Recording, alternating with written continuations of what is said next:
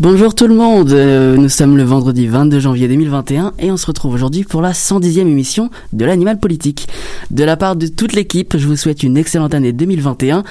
Alors non, non, euh, vous l'aurez compris, je ne suis pas Mélanie Loubert, je suis l'unique, le sublime, l'irremplaçable Nicolas Fivel. Je me demande bien euh, qui a écrit ça. Ne vous inquiétez pas, Mélanie va très bien, elle a simplement décidé de transmettre le flambeau à quelqu'un de plus comment dire, de plus, jeune, quoi. Voilà, je l'ai dit. Euh, il y a encore quelques semaines, vous aviez le plaisir de m'écouter comme chroniqueur international. À présent, vous aurez le plaisir de me découvrir comme animateur. Et quant à moi, j'aurai le plaisir de vous accompagner chaque vendredi de 13h à 14h. Qui dit nouvelle année, dit nouvelle équipe. Et avec cette nouvelle équipe viennent de nouvelles chroniques. On a très très hâte de vous présenter tout ça. Alors ne perdons pas de temps. J'ai face à moi un nouveau chroniqueur, James Larivière, qui va nous parler une semaine sur deux d'histoire politique. Alors James, bonjour et bienvenue dans l'animal politique. Est-ce que tu veux te présenter brièvement pour nos auditeurs qui ne te connaîtraient pas? Oui, bien, euh, bien, merci Nicolas pour cette belle introduction et bienvenue comme nouveau animateur d'Animal Politique. Merci. Euh, bien, donc, comme dis, mais je m'appelle James, mais je suis présentement un étudiant au certificat en communication à l'UCAM. Donc, je détiens un bac en sciences politiques. J'ai eu un petit cheminement en relations internationales et donc euh, aussi en politique publique à l'Université de Concordia. Donc, on peut toujours se jaser de relations internationales. C'est un beau parcours. Un grand plaisir. euh, donc, moi, je vais vraiment, ben, vous, je vais tenter avec, ben, mes séries de chroniques de, de puiser dans certains moments historiques de notre pays, de notre province, de nos villes même, euh, pour en faire ressortir, en parenthèse, le crunchy, euh, donc des faits un peu inusités euh, de notre histoire politique commune. Donc sans plus tarder, je vais commencer ma première chronique qui va porter sur l'émergence du NPD moderne au pays. donc je vais débuter avec un petit extrait audio de 30 secondes, puis je vais expliquer un peu tout ça après.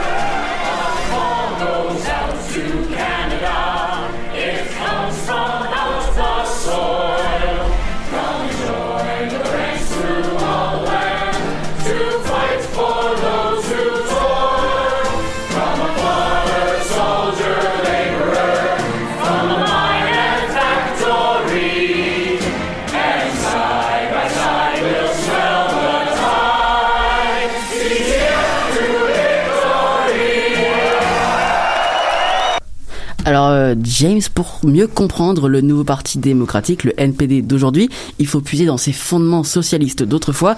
La première question qui me vient, d'où vient le socialisme au Canada? Eh bien, très bonne question. Donc l'extrait que vous venez d'entendre euh, provient d'un film appelé Prairie Giant, The Tommy Douglas Story. Tommy Douglas étant un des pères fondateurs euh, de l'assurance santé au pays et bien sûr du NPD, mais plus précisément, on va parler du socialisme. Donc où vient le socialisme? Eh bien, en partie, ça vient des États-Unis.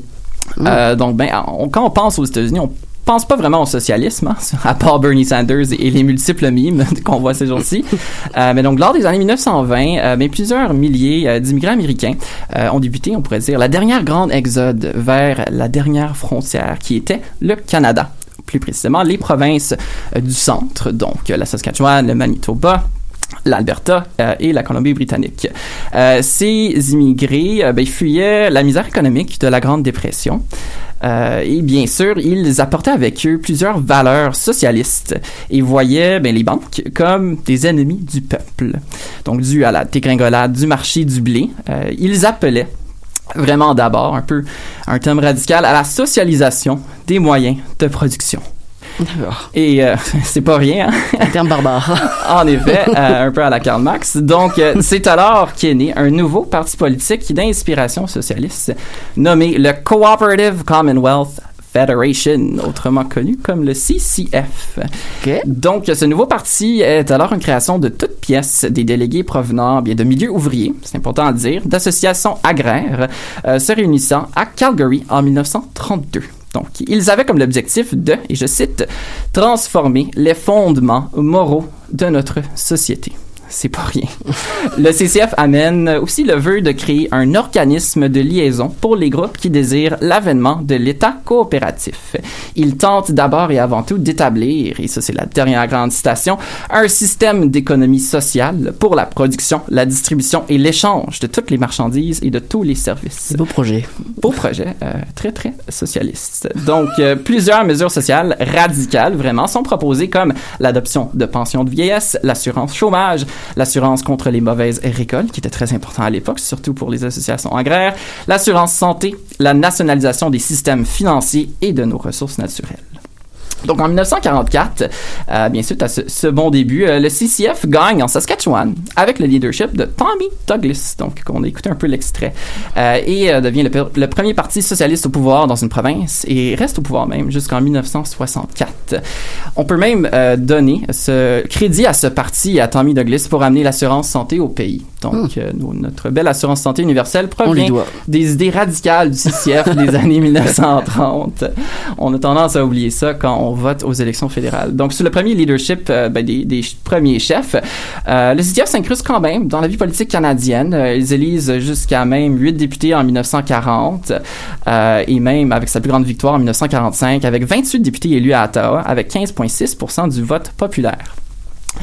Par contre, il est accusé d'être associé au communisme lors de la guerre froide suite à la fin de la Deuxième Guerre mondiale. Le CCF souffre alors d'une baisse de popularité considérable, bien qu'il tente d'adoucir, euh, son image avec un niveau manifeste aux caractéristiques moins socialistes dans le Winnipeg Declaration. Donc le CCF continue à dégringoler dans les intentions de vote et euh, gagne uniquement 9,5% du vote dans les élections en 1958. C'est seulement en 1961, lors d'une convention nationale regroupant le Canadian Labour Congress et le CCF, donc euh, le ben, cette association-là, qu'une nouvelle alliance politique est née sous l'égide du NPD. Avec Tommy Douglas, encore une fois, il revient souvent, euh, comme le populaire et charismatique chef du NPD.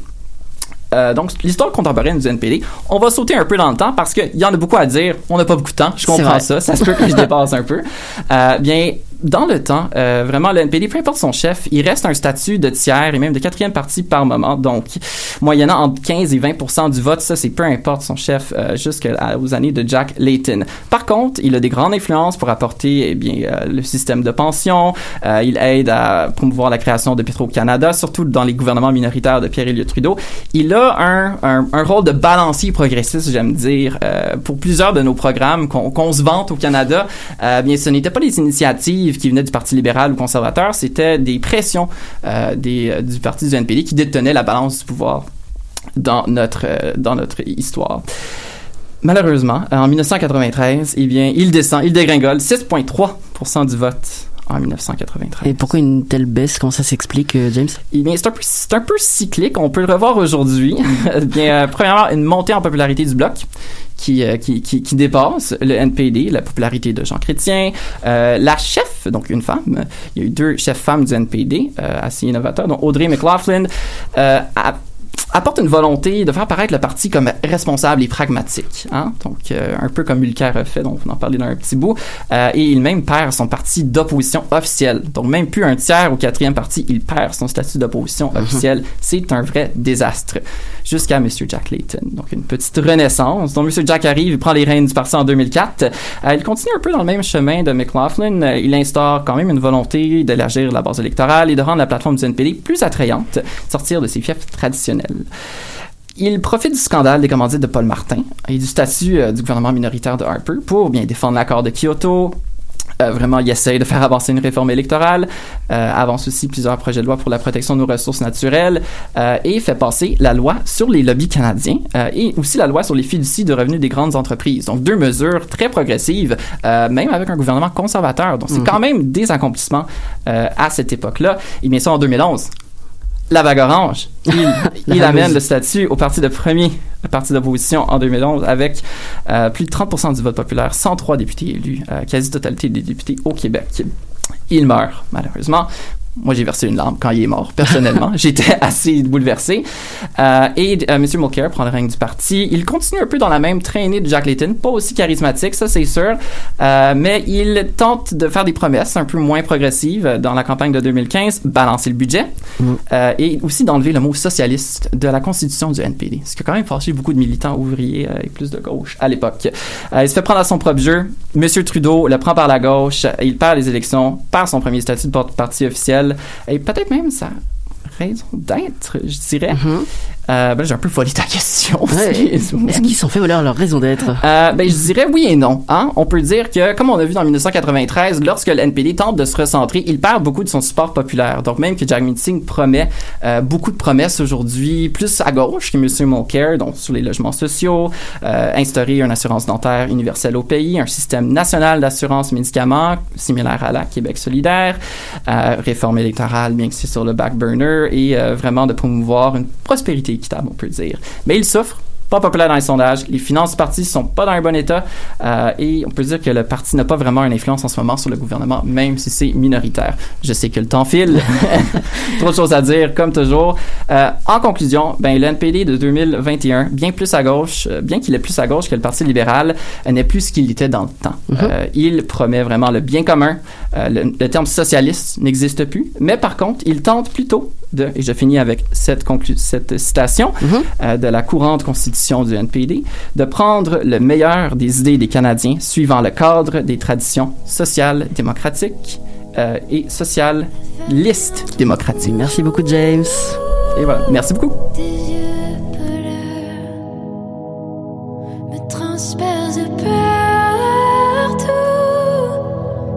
que disparaître le pli sur tes joues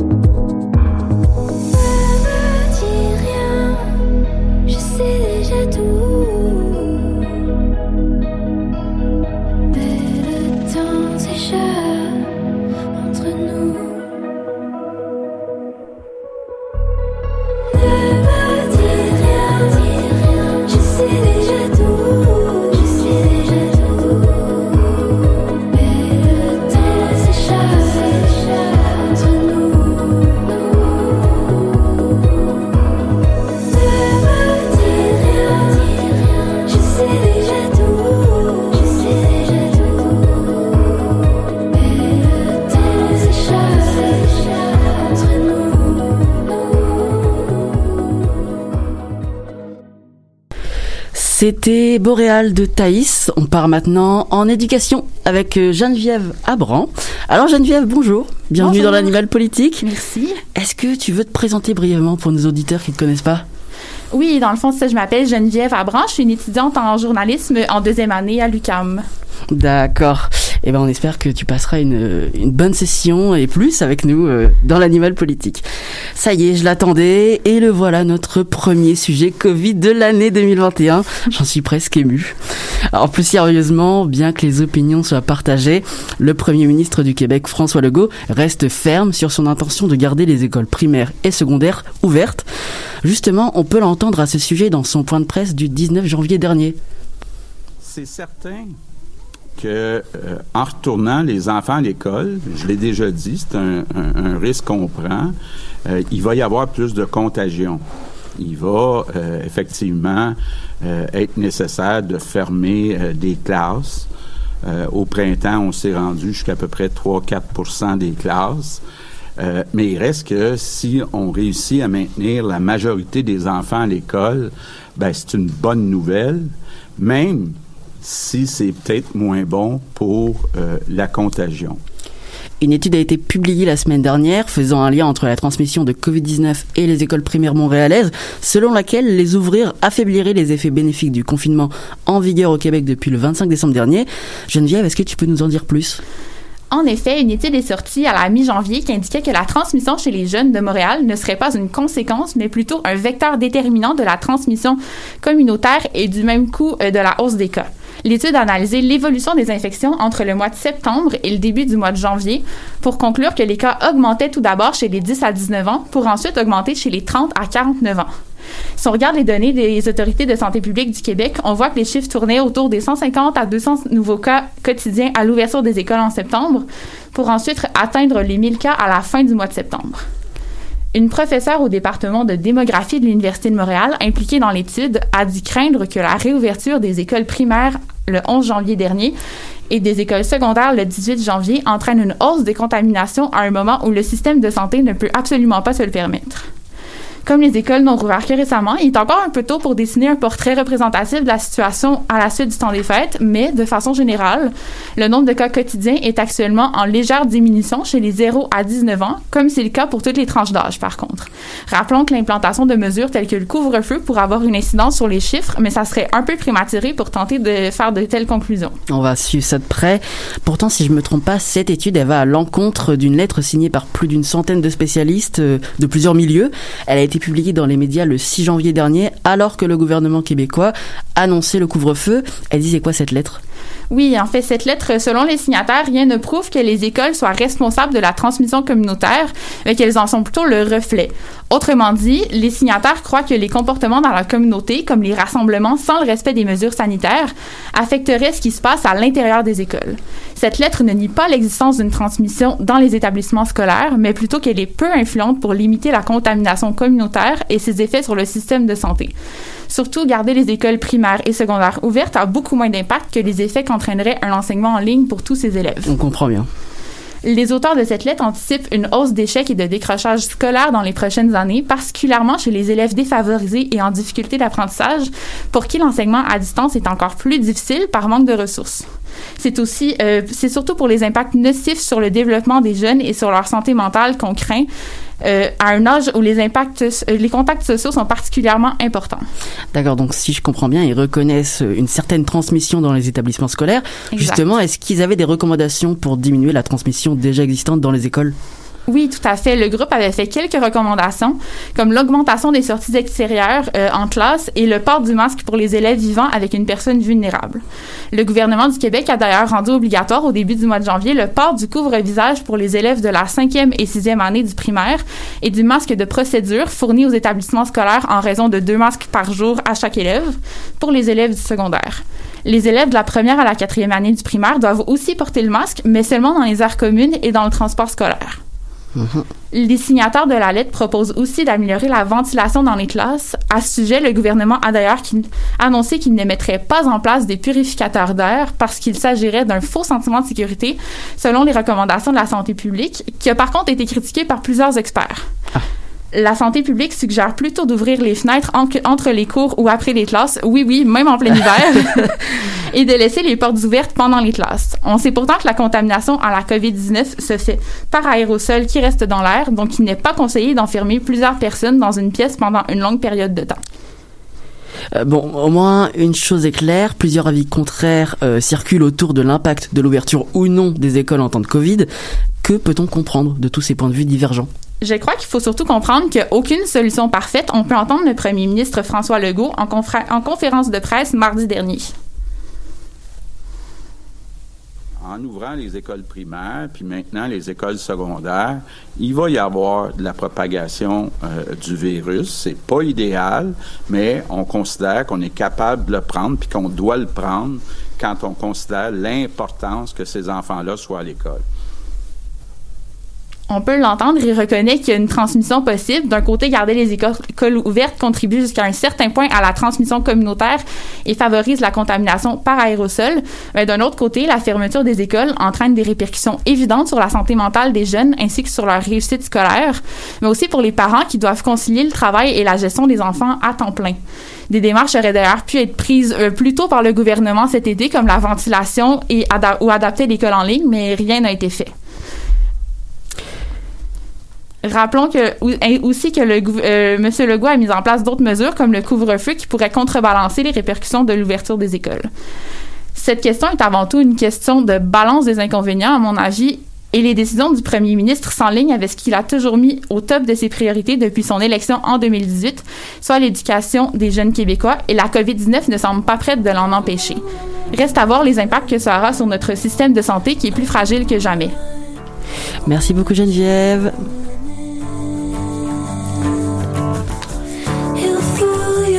places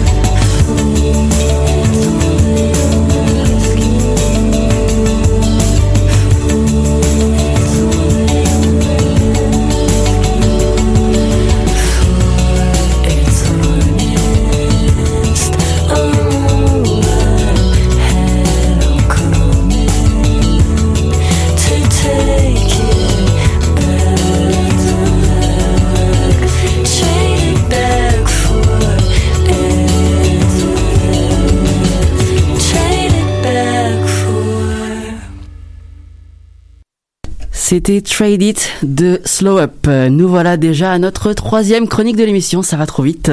Mais c'est la première pour toi, Marie Gelner. Oui. Bonjour et bienvenue dans l'animal politique. Est-ce que tu veux te présenter brièvement pour nos auditeurs qui ne te connaîtraient pas? Oui, bah, euh, je m'appelle euh, Marius Gelner et puis je suis euh, en deuxième année de journalisme à l'UCAM. Ouais Alors toi, tu vas nous parler de politique internationale chaque semaine. Justement, en parlant de politique internationale, il s'est passé quelque chose cette semaine qui nous a, qui nous a pas échappé. Oui, alors on s'en va chez nos voisins les Américains. Donc le mercredi 20 janvier, on a assisté à l'investiture de Joe Biden, élu président des États-Unis le 3 novembre dernier. Le président sortant Donald Trump a quitté la Maison Blanche quelques heures auparavant en assurant euh, dans un dernier discours qu'il reviendrait, ouvrez les guillemets, d'une manière ou d'une autre. Sur cette note euh, de mystère, euh, il a rejoint la Floride pour entamer sa vie d'ex-président, en devenant par ailleurs le premier président américain depuis 1869 à ne pas assister au serment de son successeur. Mais la grande première qui a fait de cette journée une date historique, c'est l'accession de Kamala Harris au poste de vice-présidente.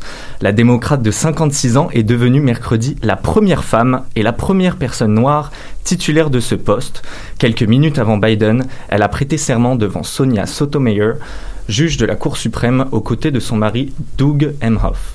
That I take this obligation freely. That I take this obligation freely. Without any mental reservation or purpose of evasion. Without any mental reservation or purpose of evasion. That I will well and faithfully discharge. That I will well and faithfully discharge. The duties of the office on which I am about to enter. The duties of the office upon which I am about to enter. So help me God. So help me God. Obrigado. Donc, euh, juste avant son serment qu'on vient d'entendre, on a pu la voir presser ses points contre ceux de l'ancien occupant de la Maison Blanche, Barack Obama.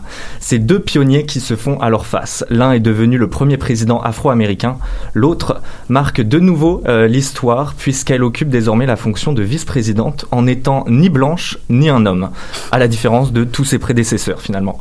Mais euh, la démocrate ne se repose pas sur ses acquis, elle cite d'ailleurs sa maman sur ce sujet qui lui disait Kamala, tu es peut-être la première à faire beaucoup de choses, mais assure-toi surtout que tu n'es pas la dernière. Ah, c'est beau. Euh, Marius, en t'écoutant, on comprend que l'Amérique vit un moment plus qu'historique avec cette investiture. Est-ce que tu peux nous en dire un peu plus sur son parcours, sur sa vie? Oui, alors euh, Kamala Harris, elle est issue d'une famille d'immigrés. Euh, ses parents étaient tous les deux étudiants étrangers et ils se sont rencontrés à l'Université de Californie.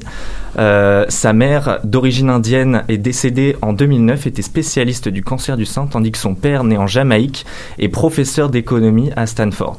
Les deux étaient militants euh, pour les droits civiques.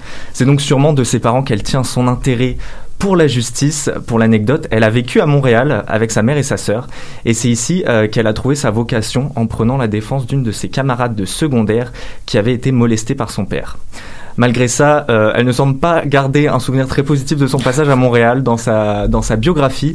Elle y accorde pas plus de 400 mots alors que le livre compte euh, 336 pages. C'est un peu court. Oui, euh, malgré ça, il y a un passage qui montre les prémices de son engagement politique dans la ville et je le trouve assez mignon. Alors euh, j'ai voulu en parler aujourd'hui. Elle dit un jour, Maya et moi, donc sa sœur et elle, euh, avons organisé une manifestation devant notre immeuble pour protester contre le fait que les enfants n'étaient pas autorisés à jouer au soccer sur la pelouse. Je suis heureuse de rapporter que nos demandes ont été acceptées.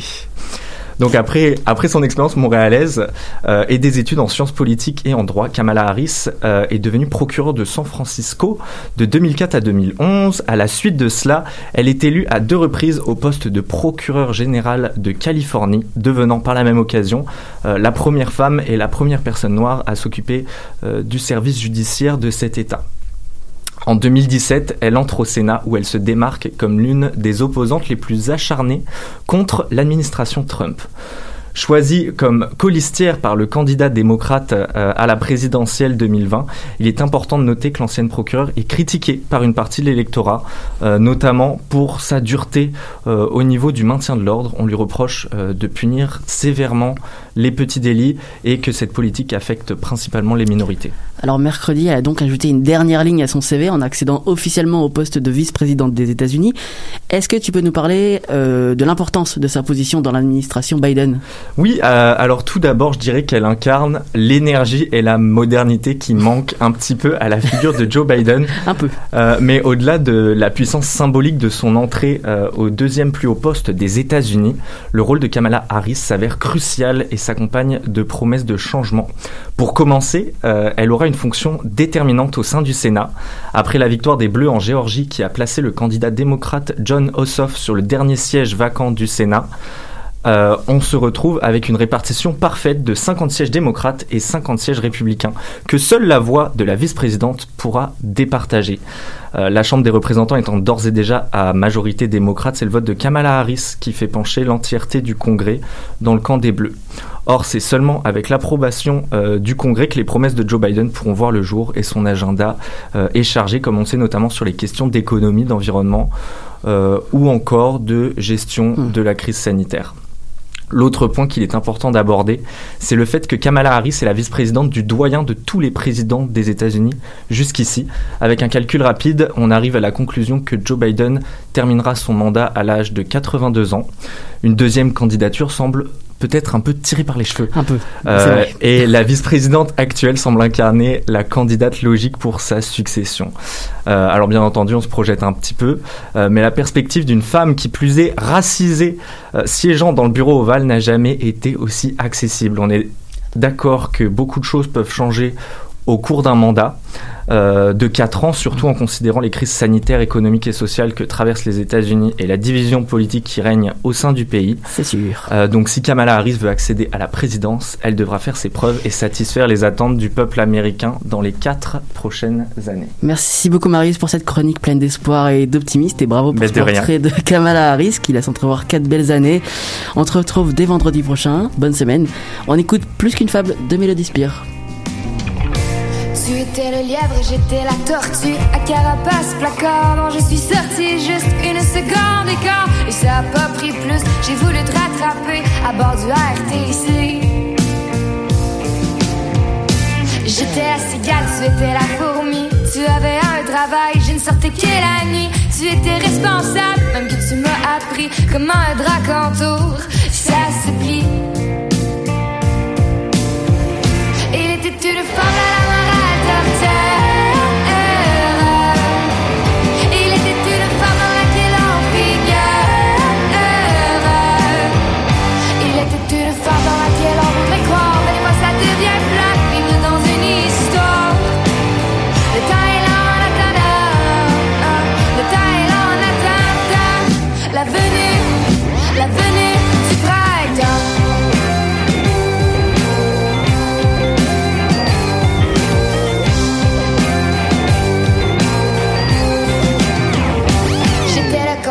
étais le renard Perché tout là-haut, t'as dit descends, viens me voir Mais j'ai pas entendu, je chantais trop fort La rhapsodie des bohèmes.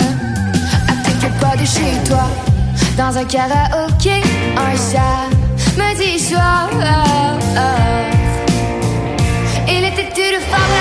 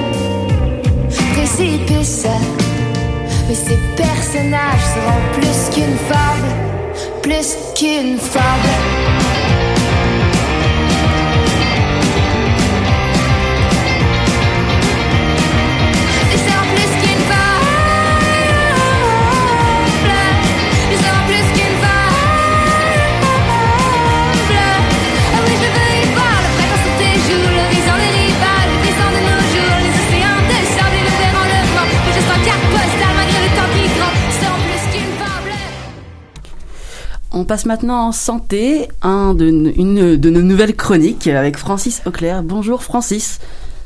Euh, alors, Bonjour. euh, bienvenue dans l'animal politique. Déjà, est-ce que tu peux te présenter pour nos auditeurs qui ne te connaîtraient pas? Bien sûr, euh, je suis, euh, dans le fond, un étudiant en journalisme, en pause malheureusement à cause du euh, coronavirus. J'ai vraiment pris peur à la session d'hiver passée, donc j'ai annulé tous mes cours et je me suis barricadé chez mon papa. Je te comprends. tu comprends? Merci. Oui. j'ai la chance d'avoir un papa proche, donc je me suis barricadé. Justement, on va te permettre de reprendre vite les études en parlant des vaccins. Le Québec est la seule province euh, au Canada euh, qui envisage d'étirer le délai entre l'admission, l'admis, l'admis, l'injection des deux doses. on va faire plus simple. Des deux doses de vaccin à 90 jours, contrairement à 21 euh, recommandés par Pfizer et 28 par Moderna. Francis, on va comprendre avec toi l'importance des délais entre ces deux injections, mais aussi les divergences euh, entre la science et le monde politique. Mm, ouais, gros débat en ce moment. euh.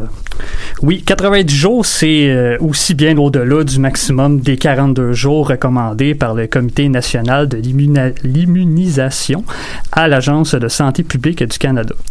Il y a juste un autre pays à adopter une stratégie similaire et c'est le Royaume-Uni qui attendra lui aussi jusqu'à 12 semaines. 12 fois 7, ça fait environ 72. Je le savais. Peut-être plus. 84 entre les doses.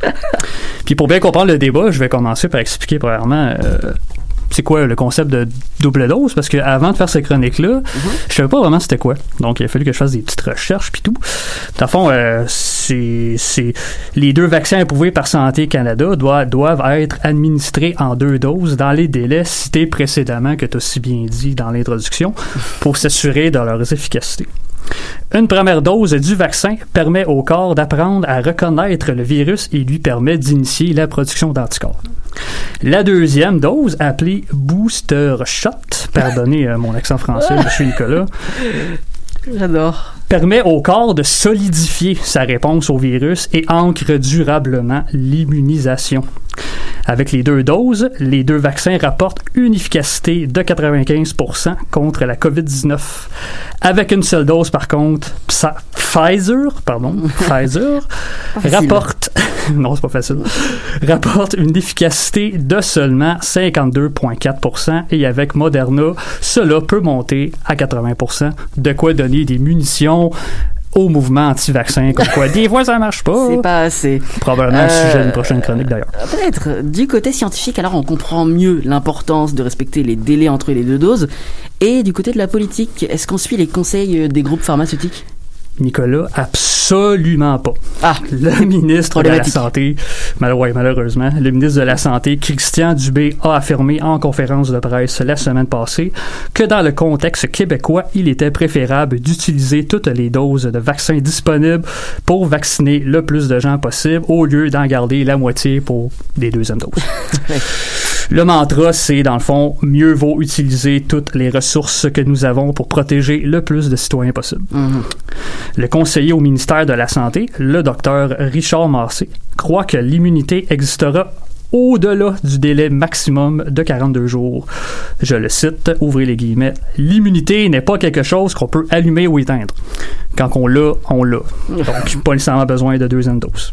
Explique-t-il. Ferme ça les guillemets. Il assure se baser sur l'expérience plutôt que sur les données. Je commenterai pas ça. On va laisser ça comme ça. on a compris. Et un autre expert en santé, le docteur Donald Vin, qui est un, microbiologiste et un infectiologue à l'université McGill, explique qu'il y a beaucoup de variations dans les estimations de l'efficacité d'une dose unique, car il y a très peu de gens qui l'ont reçu sous ce format dans les essais cliniques de Pfizer. Ouais. Je, là, je l'ai euh, nailed it, hein? Je l'ai, je l'ai. Il estime que l'efficacité du dosage unique se situe entre 60 et 69 encore des munitions pour les manifestants anti-vaccins. Si on se fie au plan détaillant la stratégie de vaccination contre la COVID-19 que l'on peut retrouver sur le site de l'Institut de la santé publique du Québec, le gouvernement a séparé la population la plus vulnérable en six catégories que je vais nommer ici en ordre du plus vulnérable au moins vulnérable, en commencer par les résidents des CHSLD, les travailleurs du domaine de la santé, les personnes âgées vivant en, en résidence privée, les résidents vivant dans les communautés isolées, les personnes âgées vivant dans la communauté de 80 ans et plus, et finalement ceux vivant dans la communauté qui ont entre 70 et 79 ans. Le gouvernement s'attend à ne recevoir que 1,3 million de doses d'ici mars, ce qui permettrait de vacciner en deux doses les quatre premiers groupes, mais pas les deux derniers. Les personnes âgées vivant dans leur communauté, qui représentent quand même 27% des décès, 40,8% des admissions aux soins intensifs et 37,3% des hospitalisations entre le 1er septembre et 6 décembre. Des données quand même non négligeables. C'est sûr. Le gouvernement conclut que, s'il y a pénurie du vaccin, et là, euh, oui, il y en a une en ce moment, c'est confirmé. Oui, ça c'est vrai. Nous pourrions administrer une première dose aux six groupes de priorité, maximisant ainsi l'impact sur la santé, au lieu de doser deux fois les quatre premiers groupes, laissant les deux derniers vulnérables à la COVID-19. Justement, on sent que la course, euh, c'est un peu la course au vaccin euh, à tout prix. Oui. Est-ce qu'il n'y a pas un risque à jouer avec ces, ces délais? Ah, il y en a un, Nicolas. Il y a beaucoup de risques. Euh, certains experts croient à la stratégie de la dose unique. D'autres accueillent la stratégie québécoise avec beaucoup de scepticisme. Mhm. Notamment le microbiologiste Carl Weiss, travaillant à l'hôpital général juif à Montréal, pense que dépasser du double de le délai recommandé par les agences publiques et les fabricants du vaccin, j'ouvre les guillemets, c'est entrer dans une zone d'expérimentation qui devient dangereuse. Il faut donner la deuxième dose à temps, sinon on risque de rendre la vaccination caduque pour beaucoup de gens qui ont reçu la première dose. Et on va tourner en rond. C'est sûr. Nous dit-il. Même son de cloche de la part de Mona Namer, non moins conseillère scientifique en chef du Canada, Rien que ça. grosse pointure, qui qualifie la stratégie québécoise de roulette russe. Il est très important que la vaccination se fasse bien et rapidement, selon elle. Il n'a rien de pire que d'avoir une immunité partielle chez les vaccinés. Il ne faut pas jouer avec le feu. On doit vacciner selon les protocoles approuvés. Fermeture de la citation. Elle dit comprendre que le gouvernement québécois désire vacciner le plus de gens possible, mais elle pense qu'il est plus important de s'assurer que la vaccination soit efficace. Et pour finir, le gouvernement québécois attend toujours plus de doses et espère commencer la vaccination de la population générale au printemps. Merci beaucoup Francis pour cette nouvelle chronique santé. Merci. On espère être- vacciné d'ici un jour peut-être. J'espère. D'ici là, je te souhaite une bonne semaine. À la semaine prochaine. On À se la laisse euh, sur Malade du duo montréalais, La Fièvre.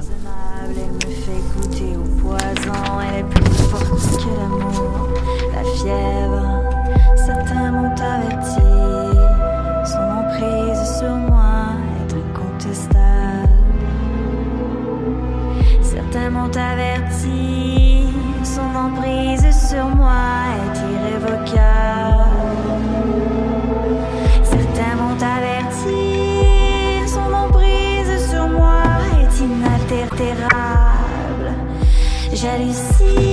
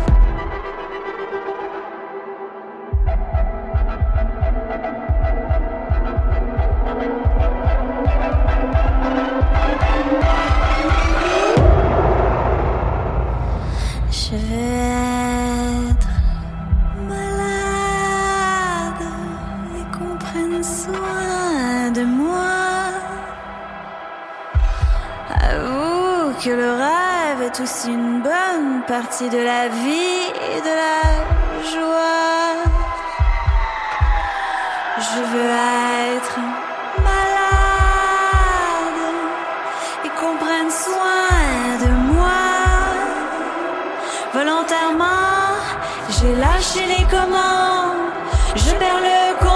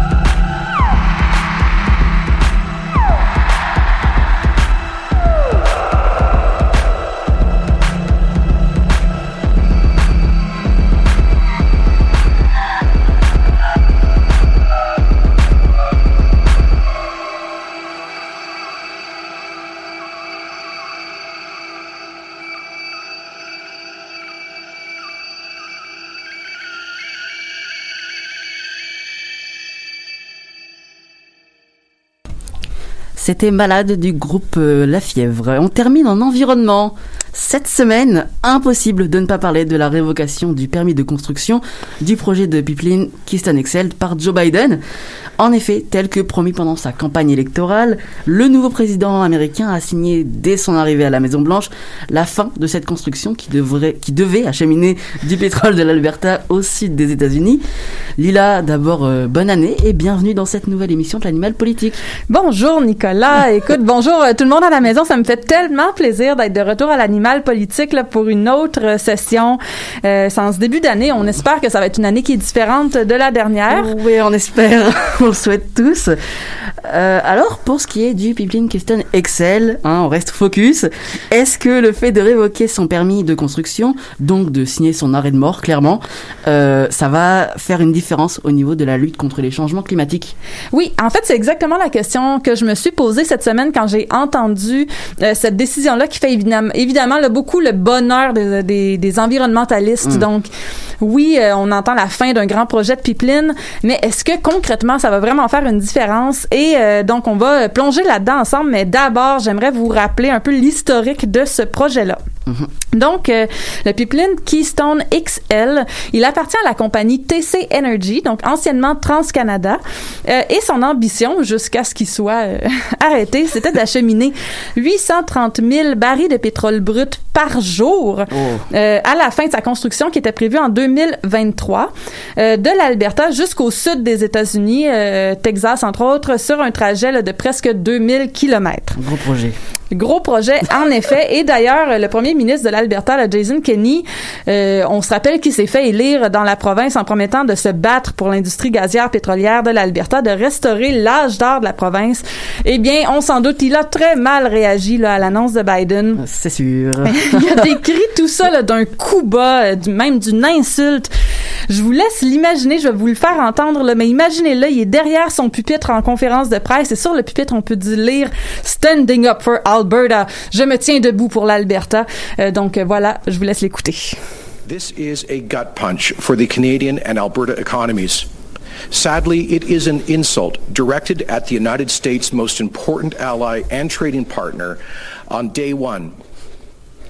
Écoutez, il était pas content. Il était vraiment, pas content. Vraiment pas content. vraiment pas content. Écoute, euh, je- on peut le comprendre jusqu'à Oui. un certain point parce que le, le projet là, euh, c'est euh, 8 milliards de dollars, mais l'Alberta en avait déjà investi plus de 1 milliard d'argent public. Euh, Ah. Donc c'est comme euh, de l'argent qui est un peu jeté à la- à l'eau. Euh, puis on pourrait se dire jusqu'à un certain point, euh, je suis pas une experte sur la question évidemment, mais c'est un peu questionnable parce que le projet c'est une véritable saga, sa construction depuis l'initiation du projet qui est en 2010. Ça fait 10 ans cette année qu'on essaie de construire euh, ce pipeline là. En fait, ça avait été très contesté aux États-Unis. Puis en 2015, la- l'administration Obama euh, avait empêché la construction du pipeline. Et c'est euh, sous l'administration de Donald Trump, on n'est pas surpris que go, hein, on avait révoqué Ah, la révocation Ah. déjà en 2017. On commence à construire le pipeline et là, on est rendu en 2021, première journée de l'administration de Joe Biden, et on enterre à nouveau le projet probablement pour de bon cette fois-ci. Euh, Biden avait en effet promis de mettre fin à la construction euh, du pipeline dès sa campagne électorale, de la même façon qu'il avait promis de, réintégrer les accords de Paris.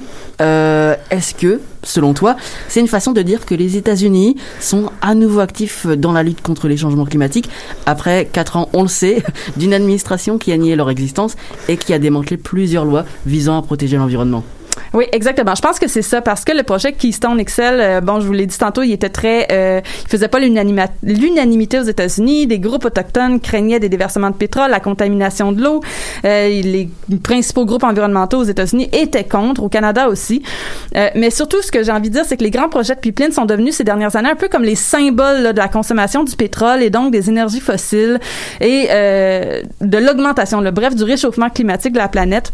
Donc, d'un point de vue purement symbolique, là, ce que Joe Biden a fait en mettant frein à cette construction-là, c'est d'envoyer un signal très, très fort à l'industrie pétrolière, aux groupes environnementaux en faveur de la fin de notre dépendance aux énergies fossiles. Hmm, D'accord, mais euh, l'Alberta continue d'extraire des sables bitumineux, on continue d'en consommer. Est-ce que ça va vraiment changer quelque chose d'en empêcher euh, la construction? Ben, la réponse à ça, c'est oui et non. C'est un peu complexe. Ah. Donc, à long terme, probablement que ça va faire une différence. À court terme, peut-être pas tant que ça. Parce que faut se rappeler que les, les- les- le pétrole qui est extrait en Alberta, il est quand même, il se rend dans les raffineries au sud des États-Unis déjà. Euh, c'est pas parce qu'il n'y a pas de pipeline que ça se rend pas. Ça se rend par camion, ça se rend par train. Euh, D'ailleurs, euh, transporter du pétrole par train, c'est quand même dangereux. On va s'en souvenir. Au lac Mégantic, en 2017, il y a eu un déraillement en plein centre-ville une tragédie. Ça avait tué 50 personnes dans cette toute petite ville-là. Euh, donc, euh, c'est ça. Mais par contre, les experts environnementaux, eux, disent que euh, on peut transporter beaucoup moins de pétrole euh, par voie ferroviaire et donc ça permet pas que, que l'industrie s'agrandisse aussi vite. Donc quand on construit un pipeline en fait ça ça permet à l'industrie pétrolière là, de, De, de survivre et de. de survivre et même de, s'agrandir encore, exactement.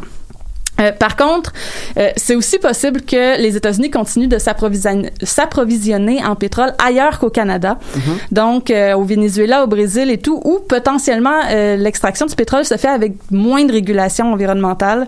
Donc, euh, que dans le fond, euh, en important le pétrole de d'autres pays où, où on, on consomme toujours autant, mais on jette un peu le, potret- le, le- le problème, on, le- on le pète dans la cour du voisin. Disons-le comme ça. Euh, c'est toujours une question importante, ça c'est sûr. Finalement, est-ce qu'au bout du compte, euh, il faudrait pas nous revoir nos habitudes de consommation?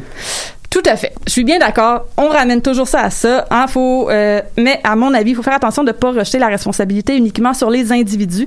On est tous responsables de moins consommer. On se rappelle que les Québécois achètent des autos qui Oui. consomment toujours plus, les VUS et tout. Euh, donc, euh, il faut qu'il y ait des alternatives, à mon avis, des alternatives durables. Et pour ça, il faudrait qu'on se détourne des énergies fossiles pour investir dans des énergies renouvelables, inévitablement.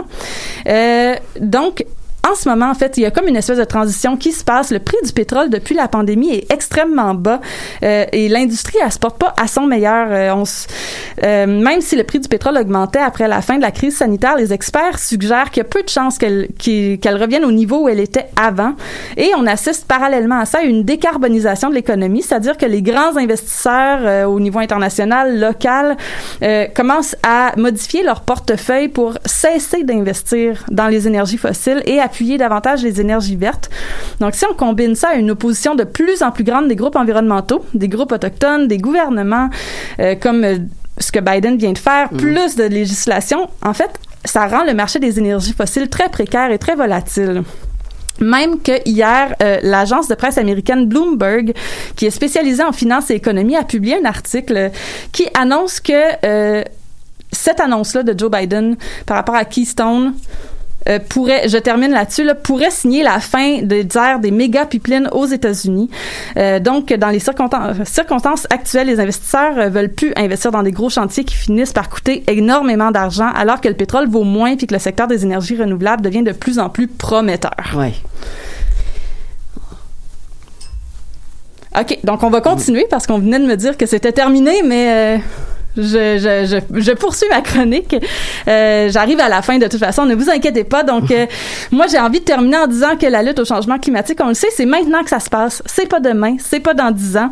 Euh, puis, si par un décret gouvernemental américain, on peut dire aux investisseurs de se tourner vers d'autres sources d'énergie que le pétrole, même si c'est juste un coût qui est symbolique, euh, et que je suis désolée pour toutes les personnes qui ont perdu leur emploi là, dans ce processus-là, euh, eh bien, moi, je pense que ça, oui, ça peut changer les choses. Euh, on est dans, dans, une transition, les choses changent vite en ce moment. Dans deux ans, quand Keystone XL allait commencer à être euh, en, a- en action, euh, puis à envoyer là, de l'or noir de l'autre côté de la frontière, nous, on ne sait pas où est-ce qu'on va être rendu au niveau des énergies vertes. Et moi, ce que j'espère, c'est qu'en fait, on va être rendu un bon pas plus loin dans les énergies renouvelables et qu'on n'en aura plus besoin anyway. Merci beaucoup Lila pour cette chronique aussi bien positive pour l'environnement que négative pour les emplois. Mais bon, c'est bien de prioriser l'environnement. En tout cas, la lutte contre les changements climatiques est en bonne voie. Et ça, c'est bon d'en- c'est bon d'entendre ça. Toi, on te retrouve dans deux semaines, c'est Tout ça à fait. Je, ça va me faire plaisir d'être avec vous dans deux semaines. Euh, une belle fin de journée à tout le On se monde. retrouvera dans deux semaines. C'est ainsi que se termine notre 110e émission de l'Animal Politique. Un grand merci à toute l'équipe du jour, James Larivière, Geneviève Abran, Marius Gelner, Francis Auclair et Lila Dussault. Merci également à Manon Touffet en régie. C'était Nicolas Fivel. On se donne rendez-vous vendredi prochain, même lieu, même heure. Bonne semaine.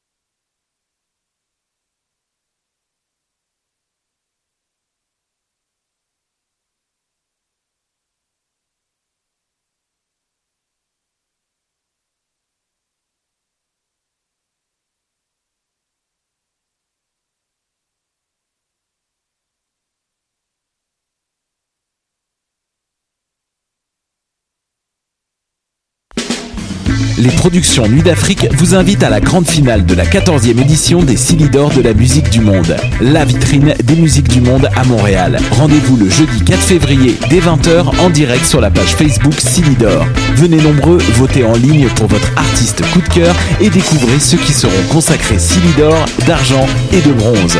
Prenez part au Silidor. Plus d'informations sur silidor.com, Facebook et Instagram. Vous saviez que choc.ca ce n'est pas que du podcast C'est aussi 5 chaînes musicales 24 heures sur 24 pour vous accompagner partout. Rock, indie pop, hip-hop, musique francophone et musique électronique en écoute gratuite et à volonté. Pour les découvrir, rendez-vous sur le site de choc.ca sur l'onglet chaîne musicale. C'est Salut, c'est Valence. Vous écoutez choc.ca.